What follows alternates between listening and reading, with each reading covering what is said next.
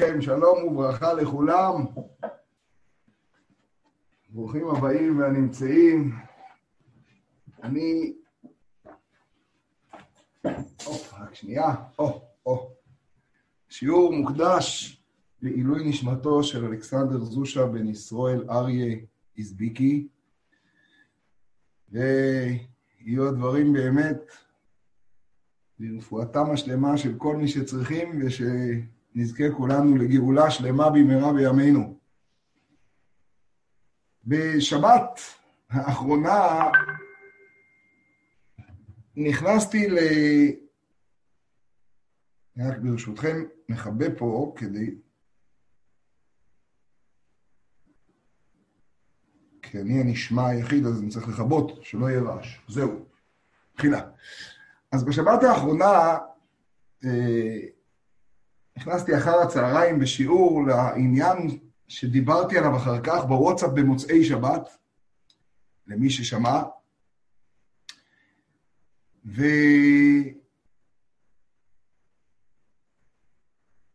ועסקנו בעניין של והשבתי חיה רעה מן הארץ.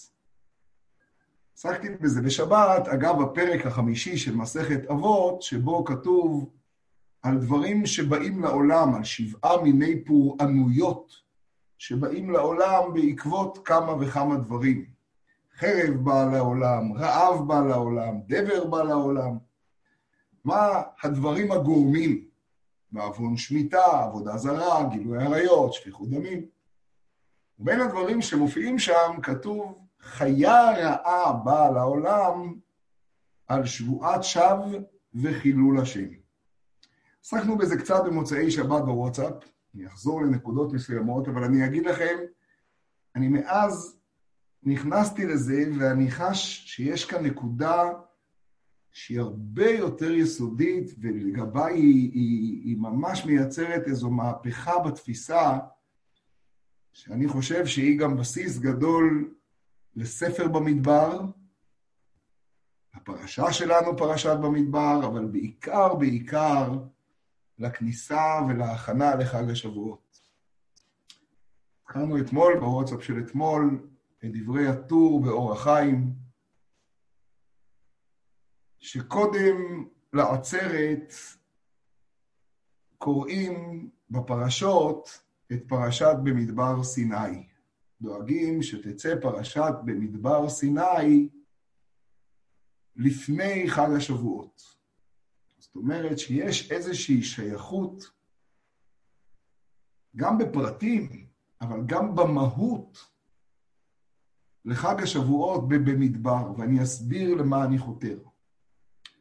הטור אומר את זה בהמשך למשהו שלכאורה שונה כתוב שלפני ראש השנה, הרי בדרך כלל פרשות השבוע מסתדרות לפי התאריכים שלהם בלא קשר לחגים, אבל יש כמה הגדרות, מצפנים. אז מצפן אחד הוא המצפן שאומר שלפני ראש השנה תמיד יקראו את פרשת התוכחה והקללות של כי תבוא, ולפני אה, שבועות לפני עצרת את פרשת במדבר, את, את, את התוכחה של בחוקותיי. את התוכחה של בחוקותיי. כי נכנסים מתוך התוכחה הזאת להבנה של קבלת התורה, כמו הר גריזים והר עיבל. זה שקוראים את פרשת במדבר אחרי בחוקותיי כהקדמה לעצרת, כנראה בא להגיד שיש בעצם העניין של המדבר, של מדבר סיני, של ההכנה הגדולה הזאת, משהו שאיתו אנחנו יכולים להגיע לחג העצרת, לחג השבועות, לקבלת התורה. ואני רוצה להיכנס אל העניין הזה לאט-לאט, כי אני חושב שיש פה יסוד עצום, שאני מרגיש אותו ככה, כמובן, שוב, בעקבות הקורונה ותחושת סיום הקורס הזאת, שאנחנו... בעזרת השם נמצאים בה בסיום הקורונה הזה, אבל אני חושב שיש כאן משהו שמחזיר את הדברים אלינו. הזכרתי את המשנה, חיה רעה באה לעולם. למה? בעוון שבועת שווא וחילול השם. אני רוצה לקרוא את הרמב"ן, שבעל פה את חלקו הזכרנו באותו דיבור בוואטסאפ במוצאי שבת, אני רוצה לקרוא את הרמב"ן על התורה, על המושג והשבתי חיה רעה מן הארץ, ברשותכם. שלוש, ארבע שורות מעניינות מאוד ברמב"ן. בזה נתחיל. על הפסוק והשבתי חיה רעה מן הארץ מביא הרמב"ן את שתי הדעות התנאיות בפירוש של הפסוק. לפי רבי יהודה, והשבתי חיה רעה מן הארץ, פירושו שאני אדאג שהחיות הרעות יישארו בג'ונגל, והם לא יבואו אל הארץ, הארץ על פי הרמב"ן בהבנת רבי יהודה, אני לא נכנס למקור עכשיו, אבל ברמב"ן משמע שהיישוב יהיה בצורה כל כך טובה, וזה פרשת בחוקותיי, והשיג לכם דיש את בציר, ובציר ישיג את זרע, והכל יהיה טוב, והיישוב יהיה בתפקוד, כך שחיות רעות לא יגיעו אל היישוב. מצוין. ובא רבי שמעון ואומר, לא. מה פירוש והשבתי חיה רעה מן הארץ? אני אשבית את רעת החיה מן הארץ. לא שאני אדאג שהחיות הרעות לא יבואו מהג'ונגל, אלא אני אשבית את רעת החיה.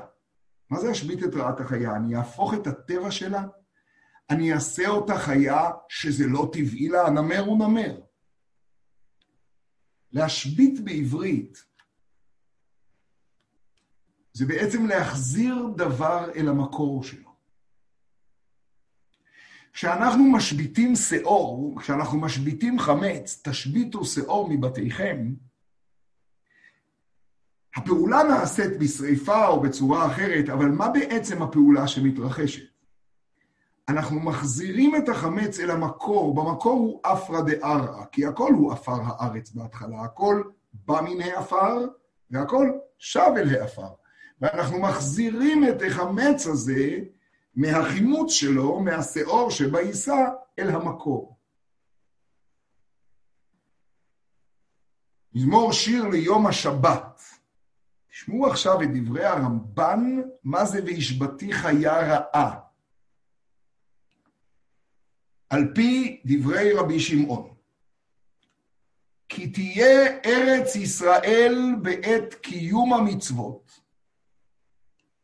כאשר היה העולם מתחילתו קודם החטא. עוד מעט אני אעזר, ככה אני רואה פה דוברי שפות למיניהם. מרסלו, אני אצטרך פה ספרדית, פורטוגזית של מלאכם, אני אצטרך צרפתית, אני צריך פה כמה שפות. אנחנו נדבר עוד מעט, יש פה כמה, מכל הכיוונים, חכו. כי תהיה ארץ ישראל בעת קיום המצוות כאשר היה העולם מתחילתו קודם חטאו של אדם הראשון.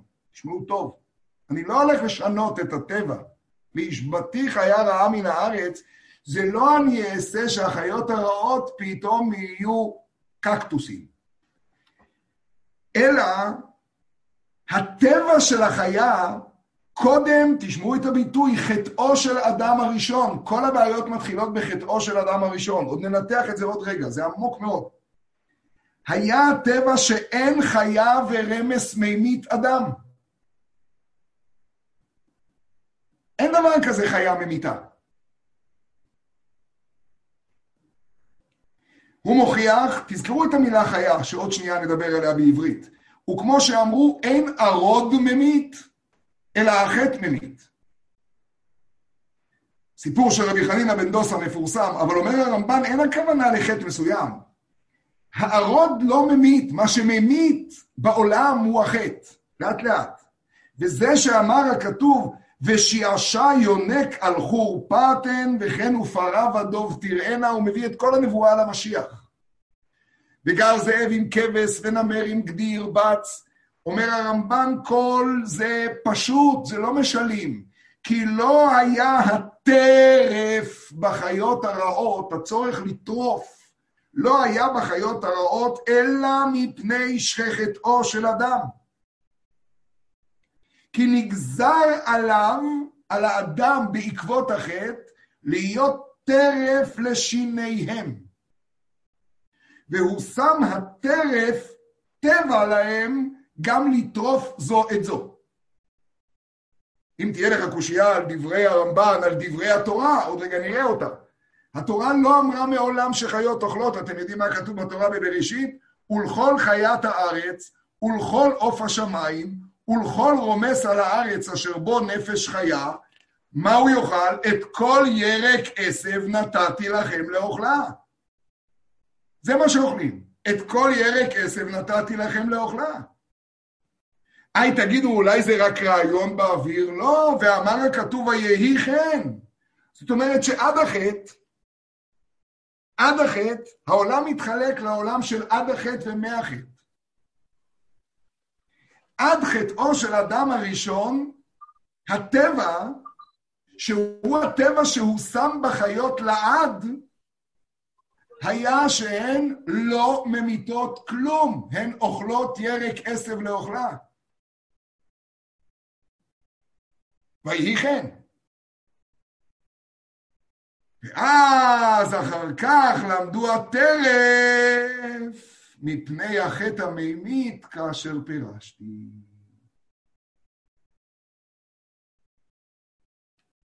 ובהיות ארץ ישראל על השלימות, כשארץ ישראל תחזור לאידיליה, לשלימות שלה, תשבת רעת מנהגם, שומעים את המולה תושבת? תושבת זה לא שביתת רעב עד שתשנו, אלא תשוב למקור החיה ויעמדו על הטבע הראשון אשר הוא שם בעת יצירתם. פלא פלאות. ועל כן אמר הכתוב על ימי הגואל היוצא מגזע ישי, דוד המלך, שישוב השלום בעולם, ויחדל הטרף, ורעת הבהמה וכל הרמס, אתם יודעים מה זה רמס? קורונה. כל נגיף. חיה רעה זה לא רק פרה ודוב. ועוד שנייה נדבר על הכל. כאשר היה בטבעם בתחילה. למה אמרתי מקודם שפות? לא מצאתי בשפות מערביות ששאלתי במה שאני מכיר, דמיון לשתי מילים, אנחנו מאוד אוהבים לשון הקודש תמיד. חיה, במובן של חיה, גן חיות, זו. אנימל. חיה בעברית נקראת חיים, living. מהותה זה שהיא חיה. חיה זו לא עובדה טכנית, הוא חי. יש חי כי הוא פשוט לא מת, אז הוא חי, מה לעשות? אתם יודעים מי עוד נקראות חיות? המיילדות. חיות פירושו נותנות את החיים. מגלות חיות. חיה ממיתה זה תרתי דסתרי. זה פלא פלאות המילה הזו, חיה.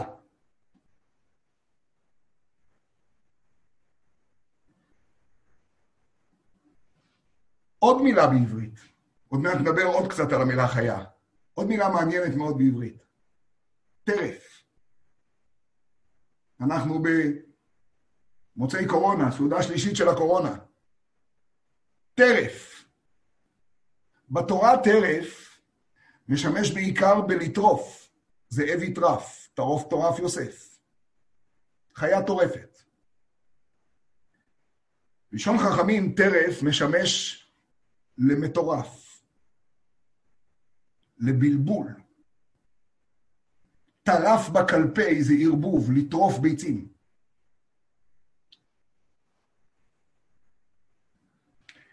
אתם יודעים מה זה הטרף שהחיה טורפת? וגם זה, איפה השפות האחרות? לחבר את שתי המילים האלה, תקשיבו. כל העולם המדעי מתאמץ כל הזמן לזהות את הנגיף, את היסוד של הטרף.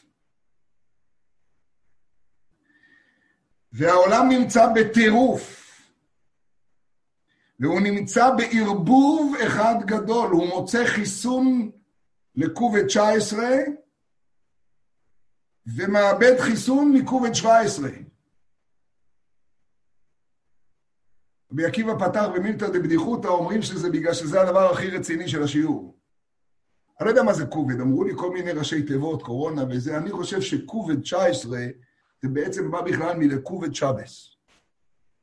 לכובד שבס קוידש. כובד 19, אני גם מבין את המספר אגב, כי כתוב שאם ישמעו ישראל שתי שבתות, מיד הם נגלים, נכון? שתי שבתות זה יוצא כמה? 14, נכון? 14 יום, שתי שבתות. אז מיד הם נגלים, זה יהיה בשבת השלישית. אז זה 21, פחות 2 זה כובד 19. לא, אבל זה סתם.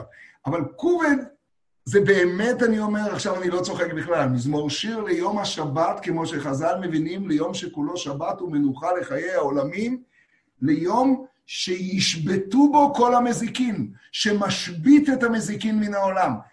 המציאות שהחיה ממיתה, שהרמס ממית, הוא הפוך מהטבע של החיה.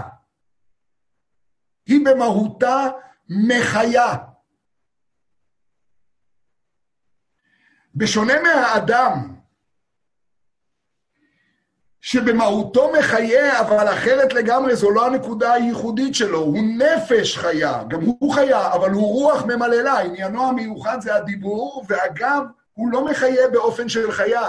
החיה, כל עניינה זה להביא את המין החתולי, להביא את הזן החייתי שהיא, לעוד ועוד ועוד ועוד חיות.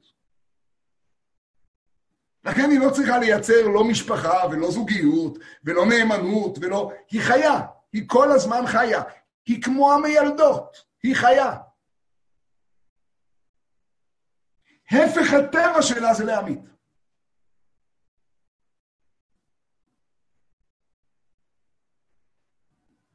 ובהיות ארץ ישראל על השלמות, ייפסק הטירוף, וכשייפסק הטירוף, רק אז תיפסק הטריפה.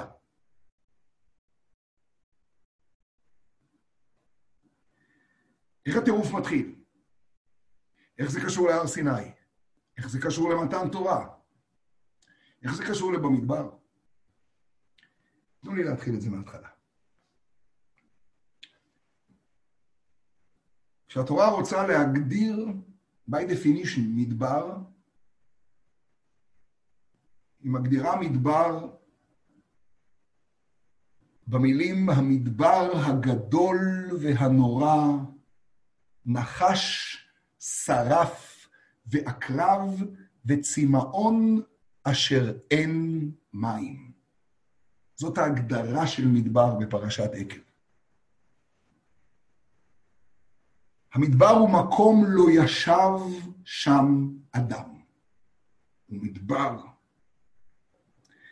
מדבר זה לא רק דזרט, הגלויות של עם ישראל נקראות בלשון הנביא מדבר העמים.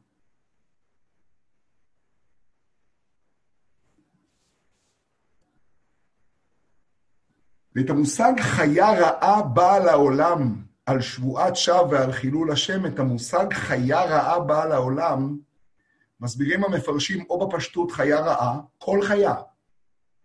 גם רמס, גם וירוס.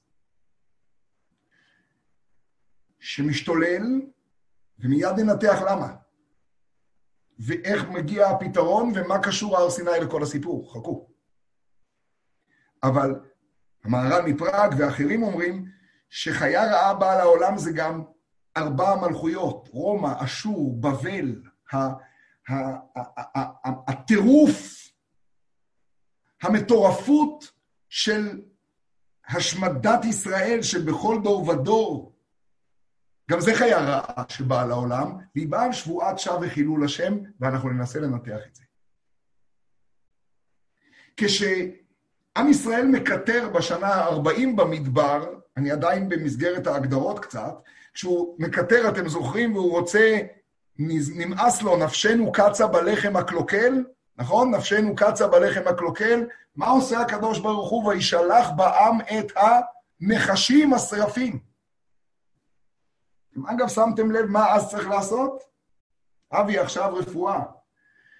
שם צריך לשים נחש, נכון? שרף, עשה לך שרף, נחש, והיה כל המביט, מי שיביט אל הנחש, מה יקרה לו? הוא נרפא. שואלים חז"ל את השאלה הגדולה, וכי נחש ממית או נחש מחיה? אז אומרים חז"ל, לא, ודאי שלא, אלא כשהיו ישראל מסתכלים כלפי מעלה, היו מתרפאים. לא הבנתי אף פעם. אז בשביל מה לבלבל אותם ולשים נחש? כדי שיחשבו שזה נחש, ואז תגיד להם לא. תגיד להם שיתפללו.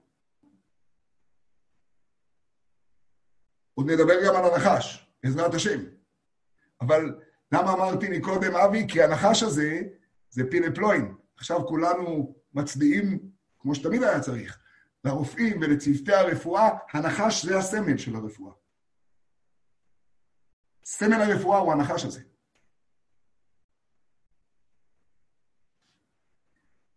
זו נקודה מעניינת מאוד, שמתחילה בנחש ומתחילה בחטא הראשון, ועוברת להר סיני, ואני רוצה להתחיל אותה ברשותכם בדברים של חז"ל, במדרש פלא.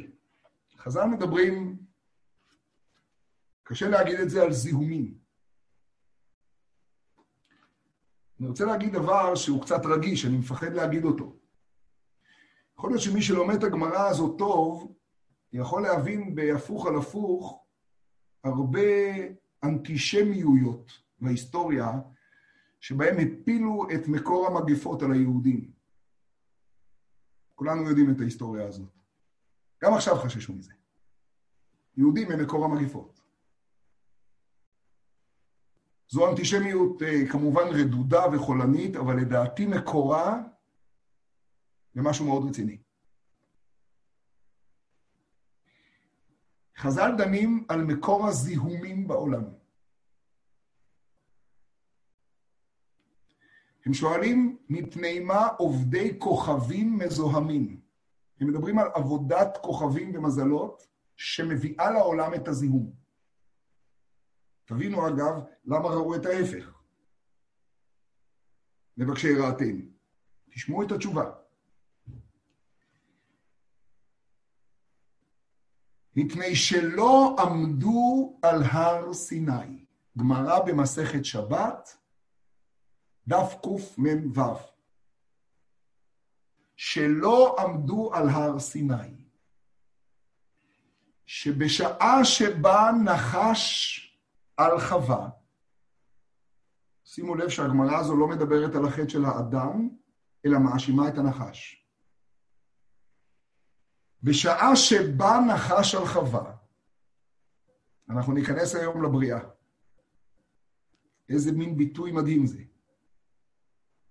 הנחש בא על חווה. רש"י מסביר שכשהוא נתן לה את העצה לאכול מן העץ, הוא בעצם רצה אותה לאישה, והוא בא אליה. וככה הוא מסביר את הפסוק, הנחש השיעני ואוכל. כך אומרת חווה כשהשם שואל אותה האם היא אכלה מהעץ, והיא אומרת הנחש השיעני, ורש"י מבין השיעני כמו הסיעני. אז כשבא הנחש על חווה, וחווה היא אם כל חי, הטיל בה זוהמה. זה מקור הזוהמה בעולם. חבר'ה, זה פלא פלאות שהנחש הוא סמל הרפואה והניסיון של איגודי הבריאות של כל העולם להפסיק את הזוהמה. חכו לאט לאט. ישראל שעמדו על הר סיני, פסקה זו המתן.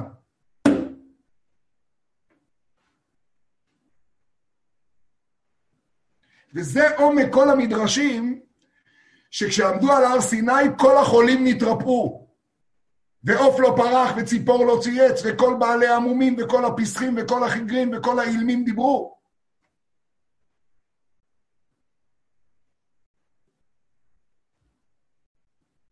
אתם יודעים אגב מה ההפך מטירוף? מנוחה. אתם יודעים מה ביקש האדם? לא האדם. מה רצה הקדוש ברוך הוא לעשות בעולם כשהוא הניח את האדם? ויניחהו בגן עדן. ויניחהו. הוא שם את האדם כדי להיות מונח במרכז, משם ייפרד הגן לארבעה ראשים, חידקל, פישון, זוכרים? והוא מונח במרכז, אל יצא איש ממקומו, כמו שבת. הוא יושב, יש לו את נקודת השבת, את ה fixed point שלו, ששם הוא נמצא, ומשם הוא נותן שמות לכל החיות. ושם אומר רש"י דבר מדהים, הוא נותן שמות לכל החיות ולאדם לא מצא עזר כנגדו, ושוב מדרש פלא, מלמד שבא אדם הראשון, שוב בא, ביאה, אדם הראשון על כל החיות, ולא נתקררה דעתו עד שבא אל חווה.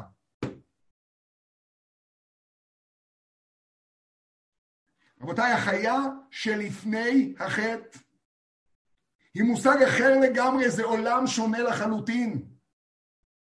אבל חכו, הנחש בא על חווה והביא זוהמה לעולם, כולנו בני אדם וחווה. ישראל שעמדו על הר סיני, פסקה זוהמתן. זה עומק העניין שבא הקדוש ברוך הוא אל כל האומות והציע להם את הר סיני. חכו. עובדי כוכבים שלא עמדו על הר סיני, עוד לא מצאו את העניין, לא פסקה. אמר לו רב אחא ברי דרבא לרבא, לרב אשי. שאל אותו שאלה. תשמע ארז, גיירים מאי? מה עם הגיירים? הרי הם גם לא היו על הר סיני.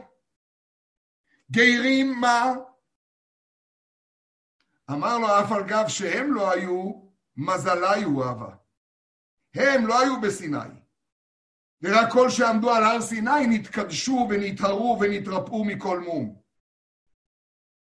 והגרים, מזלם, נשמתם, מזלם היה. והם בעצם העדות והחוט המקשר שמגלה, וזה העומק שלהם, שיש הפסקה של זוהמה לכל העולם והיא פוטנציאלית והיא תלויה בנו שעמדנו על הר סיני.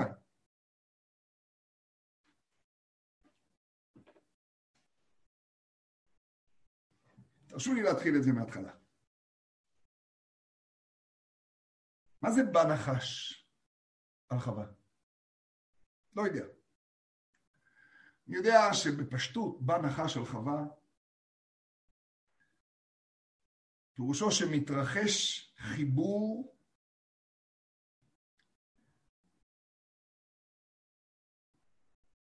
הרסני שכל העולם מחפש איך לפתור את מה שנוצר שם. הנחש היה זקוף קומה, הוא לא הלך על גיחונו, הוא היה אמור להיות מלך החיות, והוא ביקש את מה שאינו ראוי לו. אני מדבר עכשיו שתי דקות על הנחש, אבל בעצם היינו צריכים לטעון שלמה חיה רעה באה לעולם? בגלל הנחש. כי הוא הביא את הזוהמה. ובאים רבותינו ואומרים, אל תבלבלו. זה לא בגלל הנחש, אלא זה בגלל חטאו של אדם הראשון. אילו לא היינו חוטאים, לא חווה. בנחש, אלא אנחנו בכלל. חטאו של אדם הראשון הוא זה שהביא לעולם את החיה הרעה הזאת שבאה לעולם. לדעתי המושג באה לעולם זה באה לעולם, היא ממשיכה ובאה, היא באה, היא באה, היא באה, היא באה כבר בהתחלה, כשהיא הפסיקה את תפקידה הרגיל להיות חיה, והפכה להיות בעל כורחה מטורפת וטורפת. נגד טבעה, נגד הטבע של העולם, נגד עצם המהות שלה, חיה. הנחש, שהוא הערום שבחיות, זה המידע היחיד שיש לנו עליו. הוא הערום שבחיות. המהר"ל מפראג אומר שהנחש הוא האנטיתזה לאדם, כי שאיפתו של האדם זה להיות התמים שבעולם, והוא הערום שבחיות. הוא ההתנשאות, הוא הניסיון, תשימו טוב לב, לשים טריז בין הטבעיות שלי באלוקות לבין האלוקות. יש מתח ביניכם לבין אלוקים. את מפחדת, כי יודע אלוהים כי ביום אוכלכם ממנו ונפקחו עיניכם, וייתם כאלוהים יודעי טוב ורע. תזרמי. יש עולם ויש את הבית כנסת.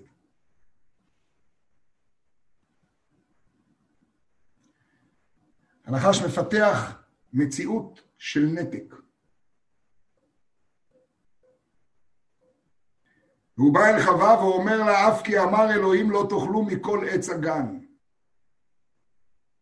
והיא במקום להעיף אותו מכל המדרגות ולהגיד לו שקרן, אתה יודע מה אלוקים אמר לנו? תאכלו מכל עץ הגן. מכל עץ הגן אכול תאכל. לא תאכלו, בריבוע תאכלו. ורק מעץ הדעת, טוב ורע, הוא אמר לנו לא לאכול. אתה יודע למה? כנראה כדי שלא נהיה נחשים כמוך. כדי שנוכל להיות מחוברים לעץ החיים, כדי שנוכל לחוש אלוקות. כדי שנוכל לחיות לא בעולם של טוב ורע, אלא של אמת מול שקר שנדחה באופן טבעי.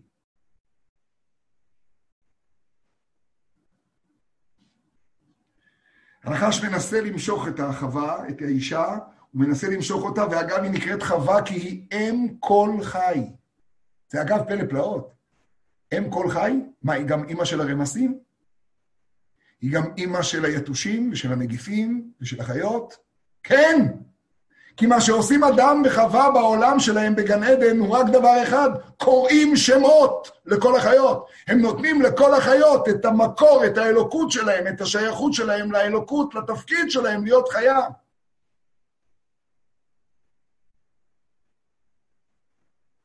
ואז הנחש דוחף את חווה, כך אומרים חז"ל, דחפה, והיא נגעה בעץ ואמר התורה, כמו שנוגעים ולא מתים, ככה אוכלים ולא מתים, וההמשך ידוע. מה זה בעל חווה? בעל חווה פירושו שהנחשיות נכנסה בחווה כמו ביאה. נכנסו בו הדברים כארס של הכנה, כמו ארס של נחש, וזה פעפע ומפעפע ומפעפע. הנתק, הלראות את האלוקות כשוטר, כמשהו חיצוני, כבורא. אבל יש גם עולם. אין בטל רצונך מפני רצונו, אין עשה רצונך כרצונו. יש...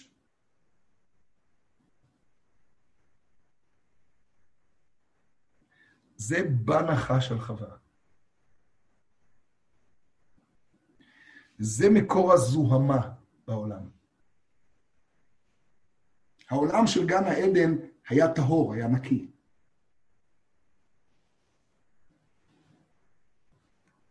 תחזיקו טוב, אתם יודעים באיזו שעה ביום יצאנו מגן העדן? אני יודע גם באיזו שעה, ואני גם יודע באיזה יום זה היה.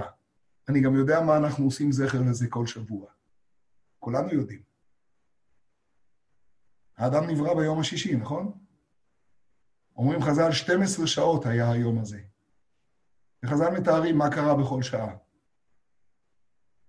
איך הוא נברא, ואיך הוא נרקם, ואיך ניתנה בו נשמה, ובאיזה שעה הוא הצטווה לו לאכול, ומתי הוא אכל. ואז בשעה ה-12 הוא מגורש מהגן. השעה ה-12 זה קבלת שבת. זה גוואלד.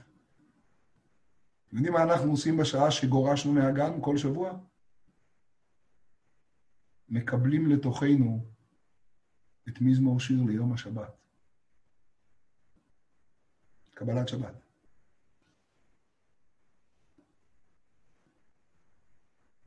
אתם יודעים מה היה חטאו של אדם? שהוא חשב שאת המבוכה שלו, את הזוהמה שחודרת בי, מה זה זוהמה? זוהמה זה לכלוך שבגללו אני לא רואה את המקור. הוא חשב שאפשר יהיה לפתור את זה עם אה, כיסויים של פלסטיק, עם עלי תאנה. הוא התחבא. כבר הזכרנו הרבה פעמים. מי שסבור שהאדם הראשון גורש מגן העדן כי הוא חטא, השם ירחם. הקדוש ברוך הוא לא מגרש חוטאים. אנחנו לפעמים מגרשים אחד את השני. הקדוש ברוך הוא לא מגרש חוטאים. אדם הראשון גורש מגן העדן כי הוא התחבא, כי הוא אמר אייכה, כי הוא התחפר, כי הוא לא הצליח להפסיק את הזוהמה. ואז היה צריך להתחיל לטפל בו עם אנטיביוטיקה. היה צריך להוציא אותו מהגן ולהתחיל לטפל בו מבחוץ. ואתם יודעים מה היה החטא שלו? החטא שלו היה שהוא אמר, האישה אשר נתת עמדי. אתם יודעים מה הפירוש? הוא בעצם התחבא מהשם, איך כתוב במשנה ההיא, חיה רעה באה לעולם על שבועת שווא ועל חילול השם. אתם יודעים מה זה חילול השם? דיברנו על זה. הוא עשה חלל, חילול, חלל, חלל, והתחבא בו ואמר, פה השם לא נמצא. הוא, הוא, אחרי זה אני אדבר איתו בבית כנסת. יום ראשון ניפגש. פה, פה אפשר להתחבא מפני השם אלוקים.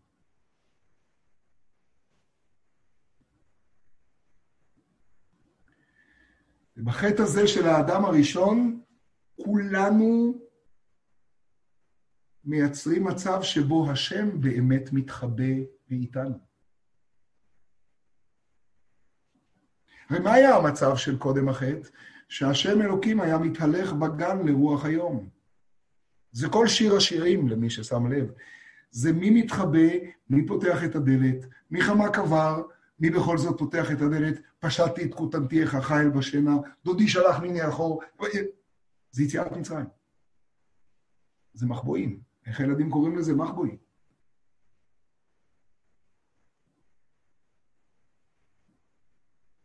מה קרה בשעה שעמדו ישראל על הר סיני? קודם כל, פלא פלאות. איפה התורה ניתנת? היא ניתנת במדבר סיני. זה דבר מופלא, השבוע בעזרת השם אמרנו שנדבר ככה כל יום קצת איך פרשת במדבר מכינה את העצרת. אבל תחשבו רגע על העומק של הכל. המדבר הוא לא רק מקום שאין בו, הוא מקום שהוא כל כך מאיים עד שהוא נראה האימפריה של הנחשים, האימפריה של חיות המדבר, האימפריה של הכוחות שאין לך שליטה עליהם. זה מה שעשה הקדוש ברוך הוא במגפה ההיא. כשהוא שילח בעם את הנחשים השרפים, אתם זוכרים? העם אמר, נפשנו קצה בלחם הקלוקל. בעברית אחרת, נפשנו קצה בלאכול את מה שהקדוש ברוך הוא נותן. אנחנו רוצים להרגיש קצת מחבואים.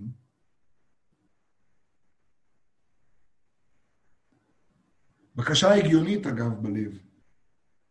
ואז הקדוש ברוך הוא שילח בעם את הנחשים השרפים. אתם יודעים מה הפירוש שילח בעם? הוא פשוט פתח את הקופסה והחזיר את המדבר לטבע שלו. אתם יודעים מה זה בעומק קבלת התורה במדבר? זה לקבל את התורה במקום שבו אני קובע שהנחשים והמדבר הם לא עובדה, יש להם שורש, שכשנגיע לשורש, אנחנו נתקן את הכל.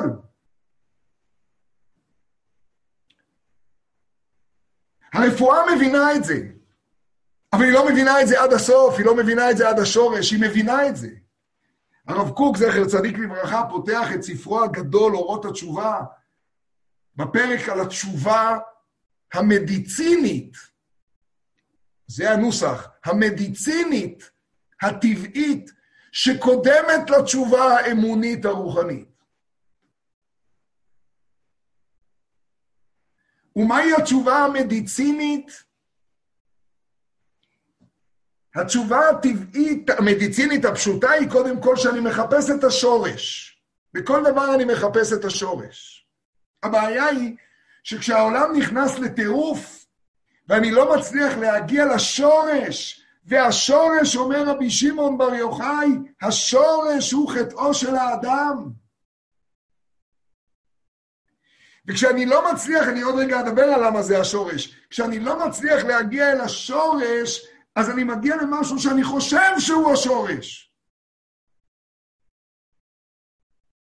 ולפיו אני פותר את כל הבעיות. ולפעמים זה הופך להיות הרבה יותר חמור, כי מצאתי את התרופה לנגיף, מצאתי את השורש, ועוד חמישים שנה מגלים שהשורש שמצאתי פוגע בשורש ההוא, כי זה לא השורש. כי יש שורש של כל השורשים.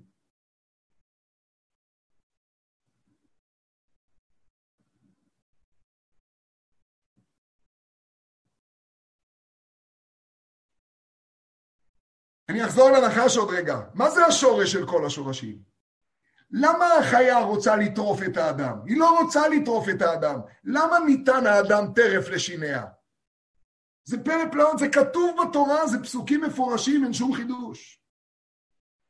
כי כשהחיות נבראו נאמר לאדם, ומוראכם וחיתכם יהיה על כל חיית הארץ. על כל חיית הארץ. גם על האריה וגם על הנמר, גם על הדוב הכי גדול באלסקה.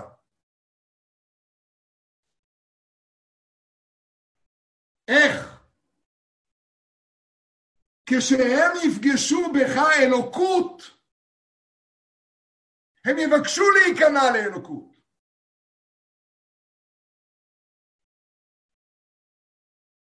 כלב קטן או גדול נאמן לבעלים שלו. הוא רוצה בעלים, הוא רוצה שהוא יוביל אותו. הוא מזהה פחד.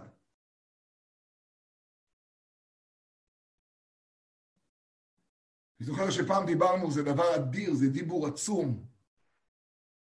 כולנו יודעים, לכל בני ישראל לא יחרץ כלב לשונו.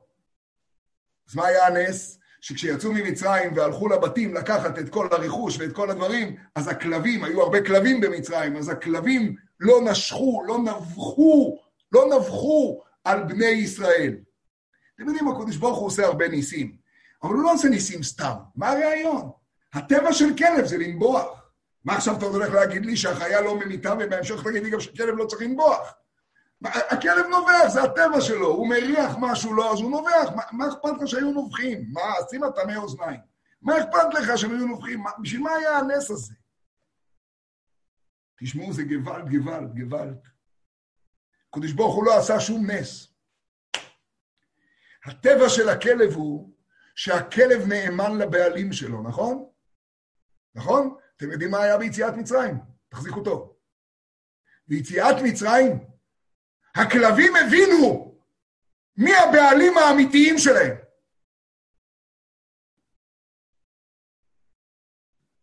וכלב על הבעלים האמיתי שלו לא פותח את הפה.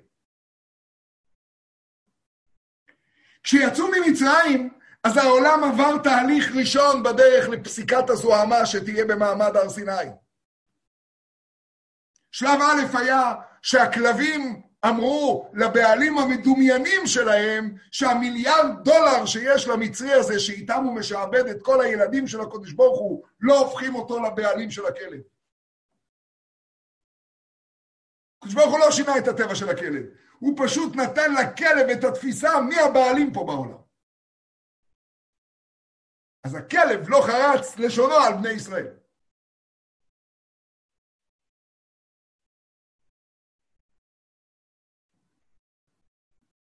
אמרנו שהאדמו"ר הזקן, לא הזכרנו את זה בשמו, אמרנו שיש שאלה גדולה, למה היו צריכים להסתכל על הנחש, נכון? סמל הרפואה.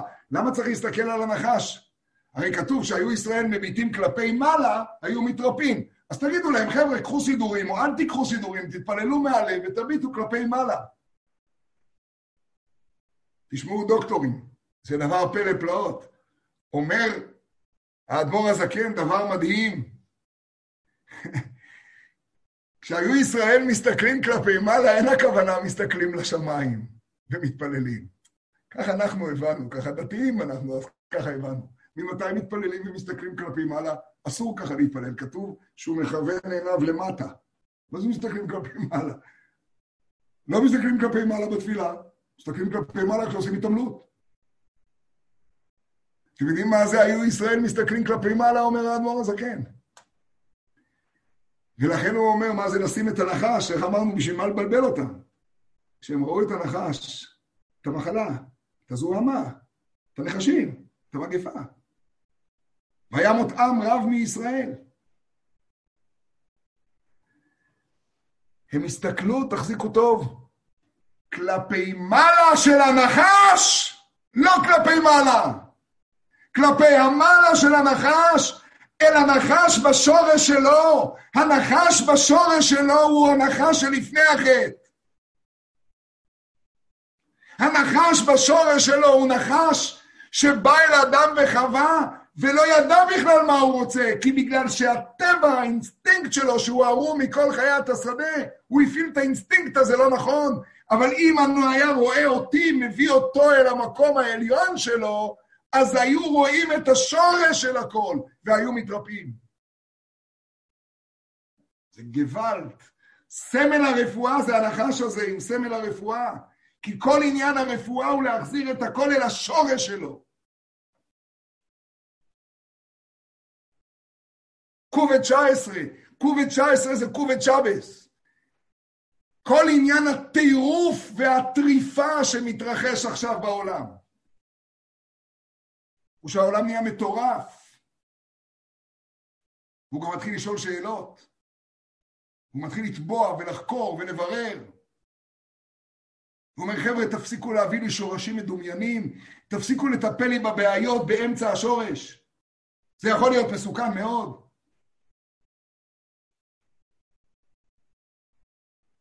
אומרים שהרבי רש"ב,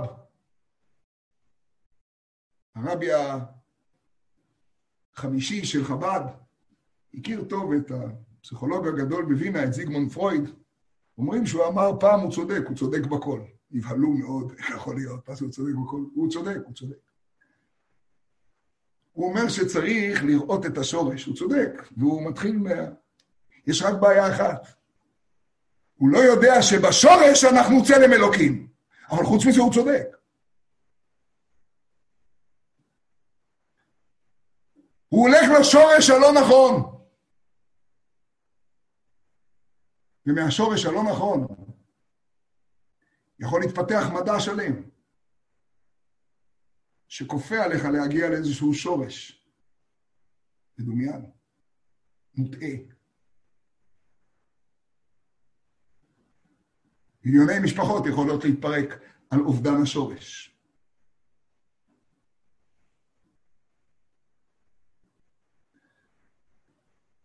למה יש זיהום בעולם? וזה המושג של עבודת כוכבים ומזלות. זה הזיהום, כי מה אומרים בעצם, מה אומרת עבודת כוכבים? מה היא אומרת? הרמב"ם אומר שכשהתחילו לעבוד עבודת כוכבים זה לא נבע מטיפשות, גם ודאי לא מרוע.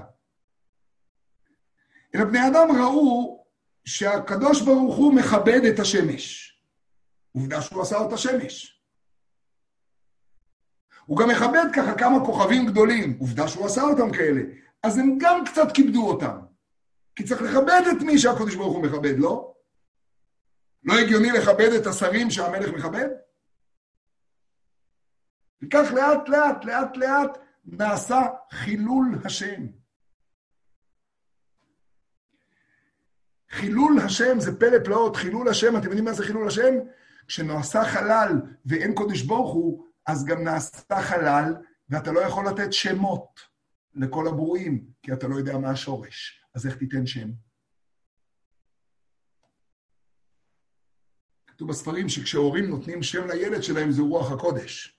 שם זה שאתה יודע את השורש. זה היה התפקיד שלנו לפני החטא. זה היה התפקיד לפני שבא הנחש על חווה והטיל זוהמה. ישראל שעמדו על הר סיני, פסקה זוהמתם, זה מה שהולך לקרות בחג השבועות. אתם יודעים מה עשה הקדוש ברוך הוא בחג השבועות? הוא עשה אותנו, תשמעו טוב, זה גוואלד, מושבעים ועומדים. כפה עלינו הר כגיגית, הוא השביע אותנו. אתם יודעים על מה באה חיה רעה לעולם? על שבועת שווא. על שבועת שווא ועל חילול השם. שבועת שווא זה להישבע בשם השם על האגו שלי. לפעמים על שקר, ולפעמים לא על שקר. כתוב בהלכה שמי שנשבע לשווא, זה גם מי שנשבע שהשולחן הזה הוא שולחן. אבל זה מיותר, למה אתה מחזיר את שם השם לכאן? את שם השם תכניס כדי להחזיר את הכל אל השורש שלו, לא כדי להנתק את הכל, לא לנתק, לא להנתיק את הכל לכאן. מסתכלים כלפי מעלה, מיד הם נרפאים גם מהנחשים והשרפים. כי שורש הנחש הוא לא להמית. איך לימדו אותנו המקובלים? שהנחש בגימטריה זה משיח, אותו מספר.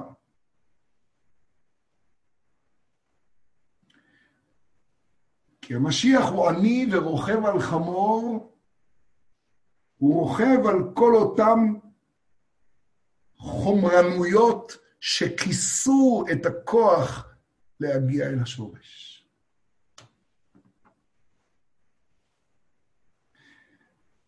אתם יודעים איפה מקבלים את התורה? איך אומרת התורה? הקדוש ברוך הוא מוליך אותך במדבר הגדול והנורא, מקום נחש, שרף ועקרב, וצמאון אשר אין מים. כתוב בתורת החסידות, שעצם זה שיהודי הולך במדבר וחושב שהמדבר גדול, זה תחילת הנפילה. אתה גדול מהמדבר. אחרי שהוא רואה את המדבר והוא תופס את זה, וואו, זה גדול ממני. כי זה טירוף, זה טירוף שאני לא יכול להגיע לשורש שלו, זה טירוף שאני לא יכול להגיע ליישוב הדעת שלו, זה טירוף שאני לא יכול להגיע לקבלת שבת שלו. איזה יופי זה שהיציאה מגן עדן היא בקבלת שבת שלנו, כי בקבלת שבת אנחנו רוצים את קבלת השבת לתוכנו, את האיש ובדעת. דיברנו על זה בשבוע שעבר עם ל"ג בעומר, שרבי שמעון יוצא מהמערה, אתם זוכרים, ומרגיע את רב לזר בקבלת שבת, והוא אומר כמה חביבות מצוות על ישראל, נתיישבה דעתם, בחסידות זה נקרא יישוב הדעת. יישוב הדעת זה שהדעת מיושבת, ההתקשרות מיושבת. דעת זה לא רק to know, והאדם ידע את חווה אשתו, רק אתכם ידעתי, זה לדעת את השם, יישוב הדעת. יש בעיה קשה, אין מטוסים. בגן עדן לא היו מטוסים. אדם ישב במרכז, ומשם היה הנהר הולך לארבעה ראשים. אז כששאלו אותו, סנוב, בלאס וגאס כבר היית? הוא אמר, פה השורש, לאס וגאס זה שם. הוא היה מיושב, הוא היה מונח. אתם יודעים איפה נמצא גן עדן? במקום שאתה מונח בו, במנוחה. בלהיות מונח בשורש. עד אז העולם יטרוף. ויטרף, ויהיה יותר ויותר מטורף. ורק אנחנו יודעים שהחיה הכי רעה טורפת הרבה פחות מהאדם כשהוא מתחיל לטרוף ולהיות מטורף. כי ממה נובע הטירוף? מתי אדם נהיה עצבני? כשהוא מתחיל לאבד שליטה. שהוא מאבד את הרוגע ולא מצליח לפתוח את הקשר, ואז זה מתערבב לו, אתם מכירים את הפלונטר הזה? וזה מתערבב ומתערבב ומתערבב ומתערבב, הוא נהיה מטורף. אז הוא טורף את כולם. את מי האדם הראשון טרף בחטא שלו? את כולם. מי האשם במצב שלו? האישה. זה תמיד נכון. והקודש ברוך הוא. וגם זה תמיד נכון. ואיך אנחנו תמיד אומרים? אתם יודעים מי זה היה אצל אדם הראשון, האישה והקודש ברוך הוא? כל העולם חוץ ממנו. הכל. הכל. הכל השם. הכל. זה שבועת שעה וחילול השם. ואז חיה רעה אתם יודעים, המילה באה, לפעמים בתורה זה בלשון עבר, באה, ומלאל, ולפעמים זה בלשון הווה, ורחל באה. just now. at the moment, עכשיו עכשיו, present continuance, מה שנקרא, הווה מתמשך, באה. זה שתי מילים. ואני לא יודע מה כתוב, אני חושב שהפשט הוא חיה רעה, באה לעולם בבריאה. כשהיא הפסיקה להיות החיה והפכה להיות הממיתה. וזה קרה כי האדם לא הביא את האלוקות, ואז היא איבדה את המורה, היא איבדה את הבעלים. אז היא הייתה צריכה לטרוף אותו. וכיוון שהיא טורפת אותו, אז היא יצרה טריפה באחרים, אז היא התחילה לטרוף חתולים, ואז היא התחילה לטרוף קופים, ואז היא התחילה לטרוף אחד את השני, ואז העולם נהיה מטורף. ואז קם מישהו ואומר, לא, זה העטלף שצ'ינג צ'אנג פונג אכל ביום ראשון בצהריים. מצאנו את השורש. אז בעולם אומר, לא, מה פתאום, השורש הוא המעבדה ליד העטלף של צ'ינג פאנג פונץ'. ואז נמצא את השורש. ואז רבים.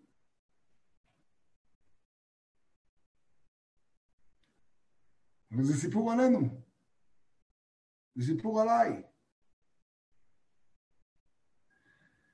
כשעמדו ישראל על הר סיני, פסקה זו המתן, אתם יודעים מה קרה כשעמדו ישראל על הר סיני? אז קול גדול ולא יסף, קול שחדר את כל המציאות, הקול האלוקי חזר להיות הקול שלי, וכל העם רואים את הקולות. אז חוזרים לשורש, אז רואים את הנשמע. אז גם רואים איך כולם נמצאים בעצם בשורש, ואני לא תופס מקום יותר גבוה ממך, כי אני לא צריך להיות יותר גבוה ממך. אתם יודעים מה קורה כשמגיעים לשורש? אז זה לא וייסעו ויחנו, זה וייחן כאיש אחד בלב אחד.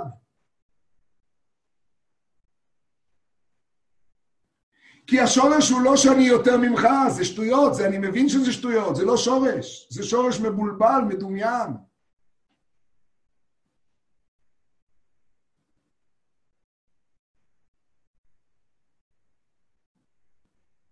אני חושב שבחיי הרעה הזאת של החודשיים, שלושה האחרונים, זה ממש בלט, זה ממש ממש ממש צעק. אני מרגיש את זה עליי. חיה רעה באה לעולם כשאתה חושב שאתה מושלם, וזה בגלל שההם כך. למה יש קורונה? כי הסינים אוכלים ג'ירפות. לא, כי השמאלנים, לא, כי ה... אז למה היא באה אליך? מה, היא פסחה על מישהו? אתה יודע למה היא באה אליך? כי אתה מתנשא. אז מתי תמצא את השורש? ואתה יודע מה ההתנשאות הכי חמורה? שאתה מתנשא בשם שמיים. לזה קוראים שבועת שווא.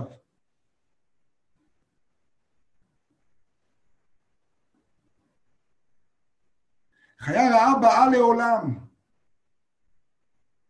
חיה רעה באה לעולם זה כל כך גדול, אי אפשר לתרגם כלום מהשפה הקדושה הזאת לשפות אחרות, אי אפשר. חיה רעה זה תרתי דה סתרי, איך חיה רעה באה לעולם, הווה, עבר, איך היא באה לעולם. אתם יודעים מה זה לעולם? לעולם הנעלם הזה, ככה חיה רעה באה. למה? על שבועת שווא ועל חילול השם. כי אתה מאפשר לעולם הזה להעלים את האלוקות שבו.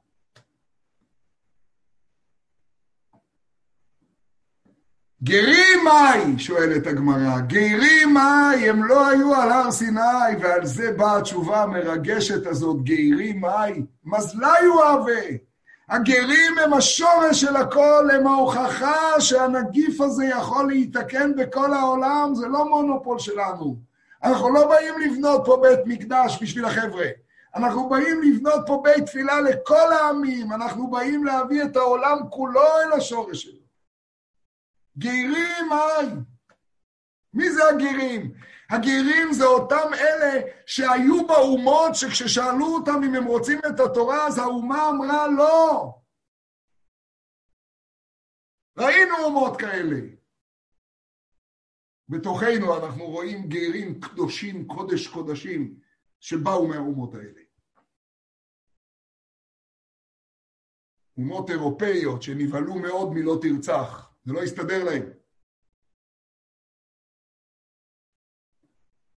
וגרים קדושים וטהורים שבאים לגלות שפסיקת הזוהמה היא לא עסק לאומי, היא סיפור של הקודש ברוך הוא שירד על הר סיני ומגלה איך כל העולם, כל המדבר, הוא לא גדול ממך.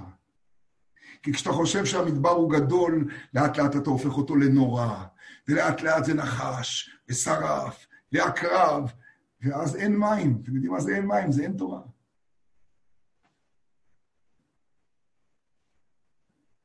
וידבר השם אל משה במדבר סיני באוהל מועד. אני רוצה בזה לסיים. הזכרנו פעם את האור החיים הקדוש. זה כל כך יפה על הפסוק הראשון של הפרשה. זה הוואטסאפ של היום.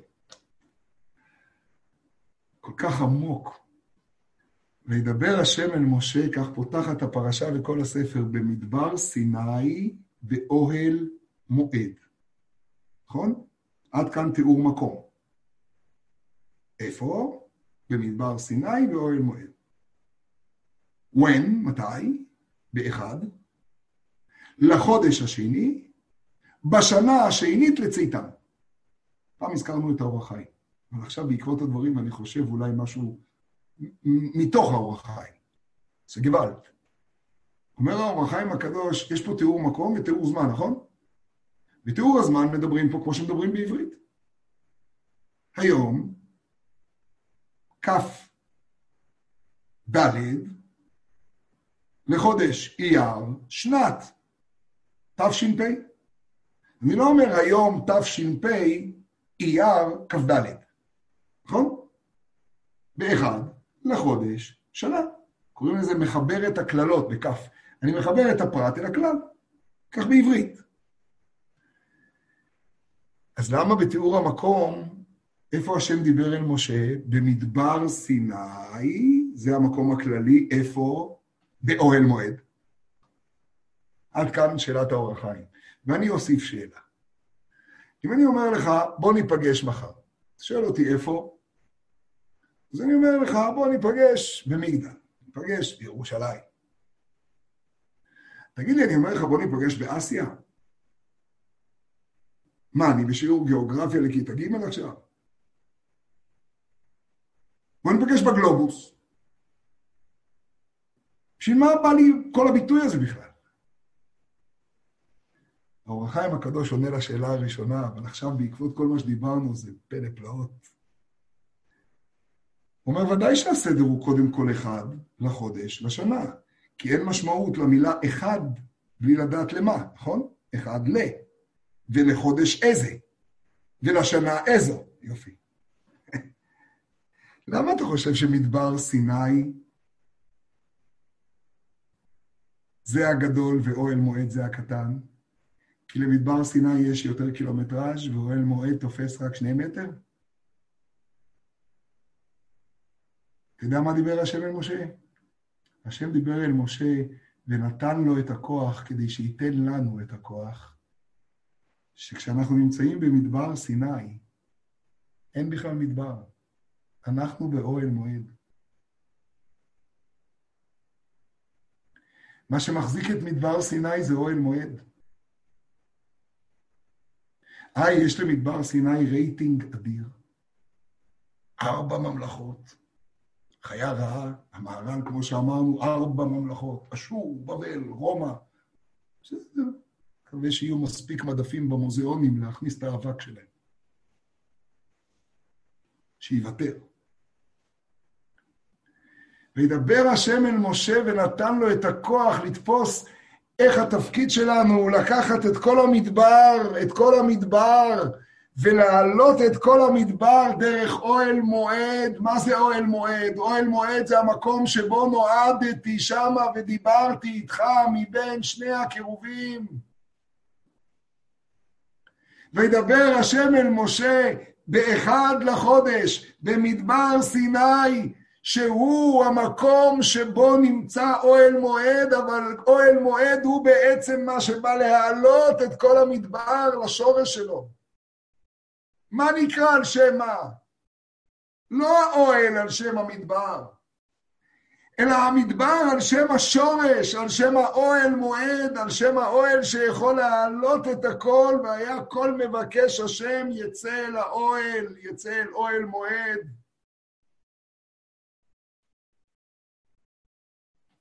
זה בכלל כל הספר הזה, זו הפרשה שקוראים קודם לעצרת. כי מה זה בעצם העצרת? מה זה חג השבועות? זה הכוח להבין שאנחנו מגיעים עכשיו למדבר סיני, בחודש השלישי לצאת בני ישראל באו מדבר סיני, וייסעו מרפידים, נוסעים מעמלק, נוסעים מהפירוד, ויבואו מדבר סיני, ויחנו שם, וייחן שם ישראל נגד ההר כאיש אחד, בלב אחד, כדי לתפוס שהשורש נמצא פה, ואז נגלה הקודש ברוך הוא ופסקה זו המתן.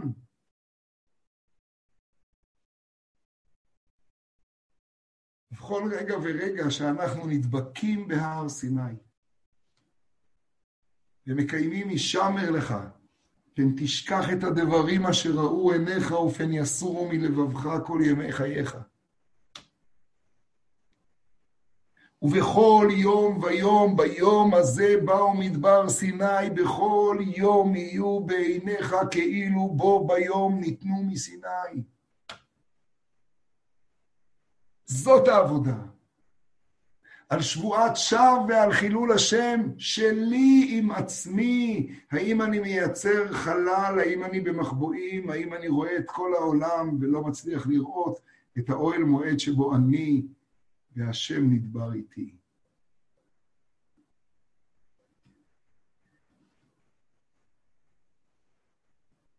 זה המושגים. החיה לא ממיתה, היא לא טורפת. זה לא הנגיף. גם לנגיף יש שורש. והגוואלד גוואלד הוא לדעת שהשורש שיתגלה בגאולה שלמה נמצא אצלי. להאמין שלי יש כוח, לי לבד. יש כוח, כשאני אביא את זה ואפנים את זה, לי עם עצמי, יש את הכוח הזה לתקן את חטאו של אדם, את הזוהמה.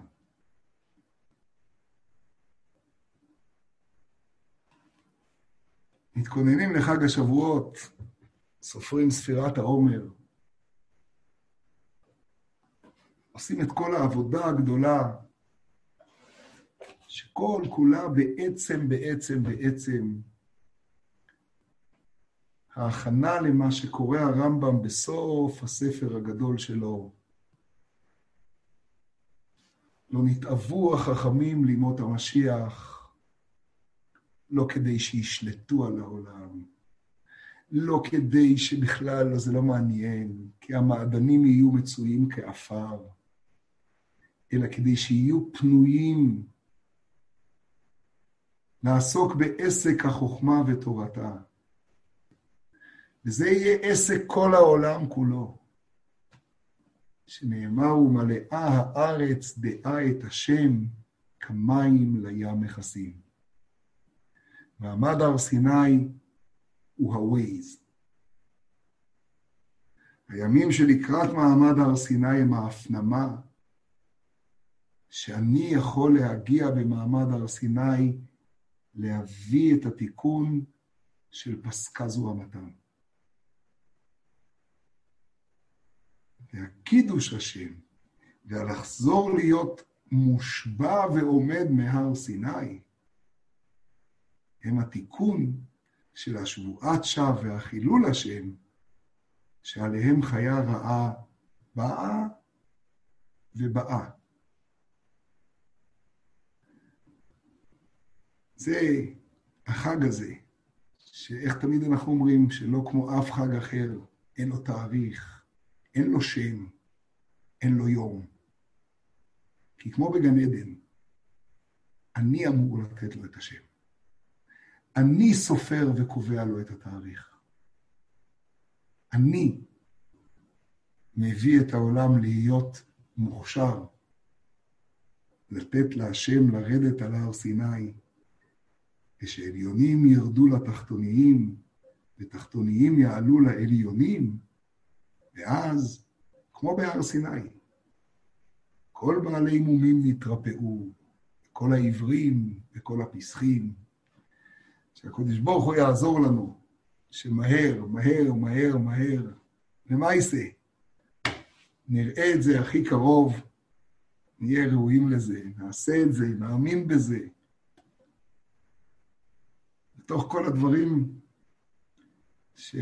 שזה חלק מהשיטה שלהם, לייצר משהו שנראה גדול עליך. זה, זה החטא, המדבר הגדול. זה גדול עליך, אין לך מה לעשות. אתה כזה קטן, אתה כזה פסיבי.